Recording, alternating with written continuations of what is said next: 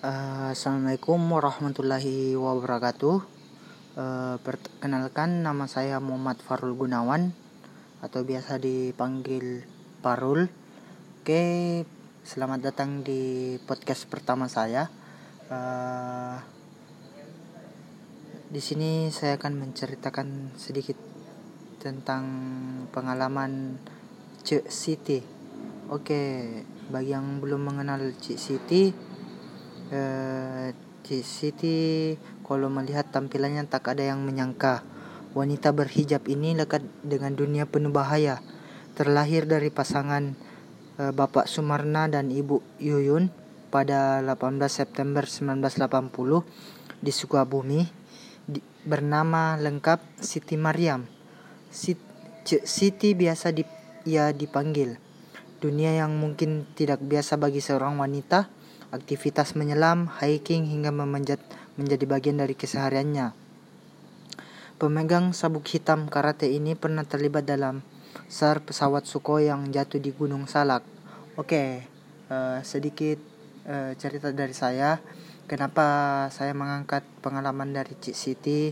Karena saya salah satu uh, penggemar berat dari Cik Siti. Kenapa demikian? Karena uh, saya bercita-cita juga untuk bercita-cita juga untuk menjadi seorang relawan dan potensi SAR.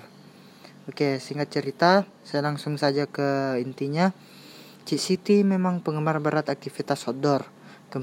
Kegemarannya ini dimulai sejak ia duduk di bangku sekolah dasar. Kegiatan seperti pramuka menjadi favoritnya. E, karena kegemarannya itulah, Cik Siti berkenalan dengan banyak komunitas pencinta alam, institusi SAR, hingga komunitas relawan bencana.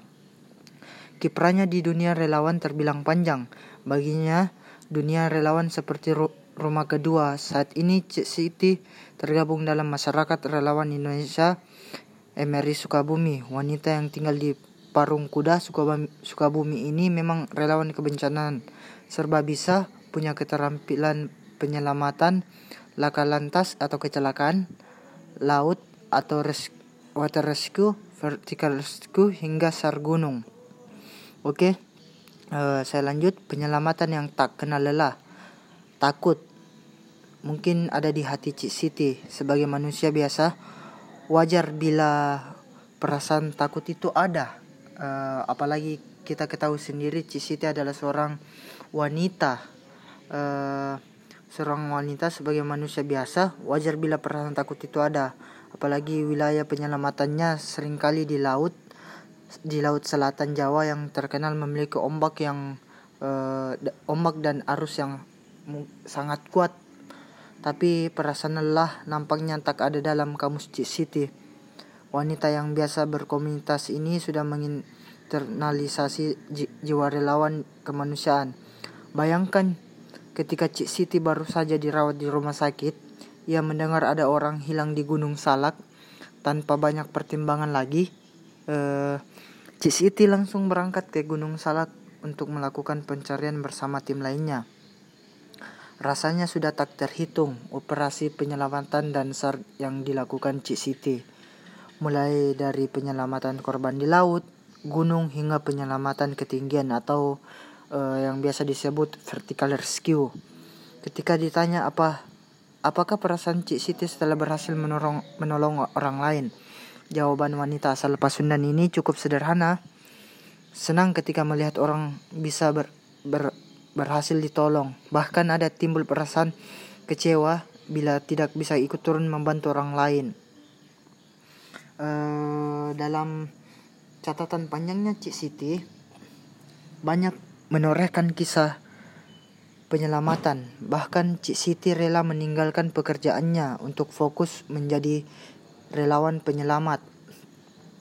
Tak banyak yang mampu melakukan pekerjaan yang dilakukan oleh Cik Siti. Penyelamatan yang dilakukan Cik Siti dan tak banyak pula orang yang berani mengambil resiko dengan mempertaruhkan nyawanya dia sendiri.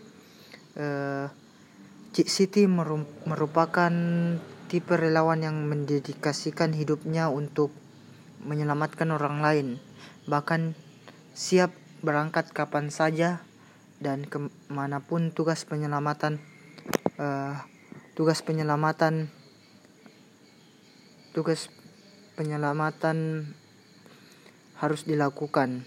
Wanita penyuka traveling dan naik gunung ini bahkan bercita-cita memiliki sekretariat sendiri agar memudahkan kepengurusan organisasi MRI. Uh, selain itu juga Cik Siti juga bercita-cita ingin membangun sarana rekrutmen bagi masyarakat Sukabumi yang ingin bergabung menjadi relawan MRI Sukabumi dan uh, mungkin itulah sedi sedikit cerita tentang pengalaman Citi dalam bidang penyelamatan SAR uh, mungkin juga cukup sekian podcast dari saya. Uh, mungkin kita bisa ambil yang baiknya dari pengalaman Cik Siti dalam menolong menolong orang lain dengan ikhlas. Dan sekian podcast dari saya. Uh, lebih dan kurangnya mohon, mohon dimaafkan. Uh, wabillahi taufiq wal hidayah assalamualaikum warahmatullahi wabarakatuh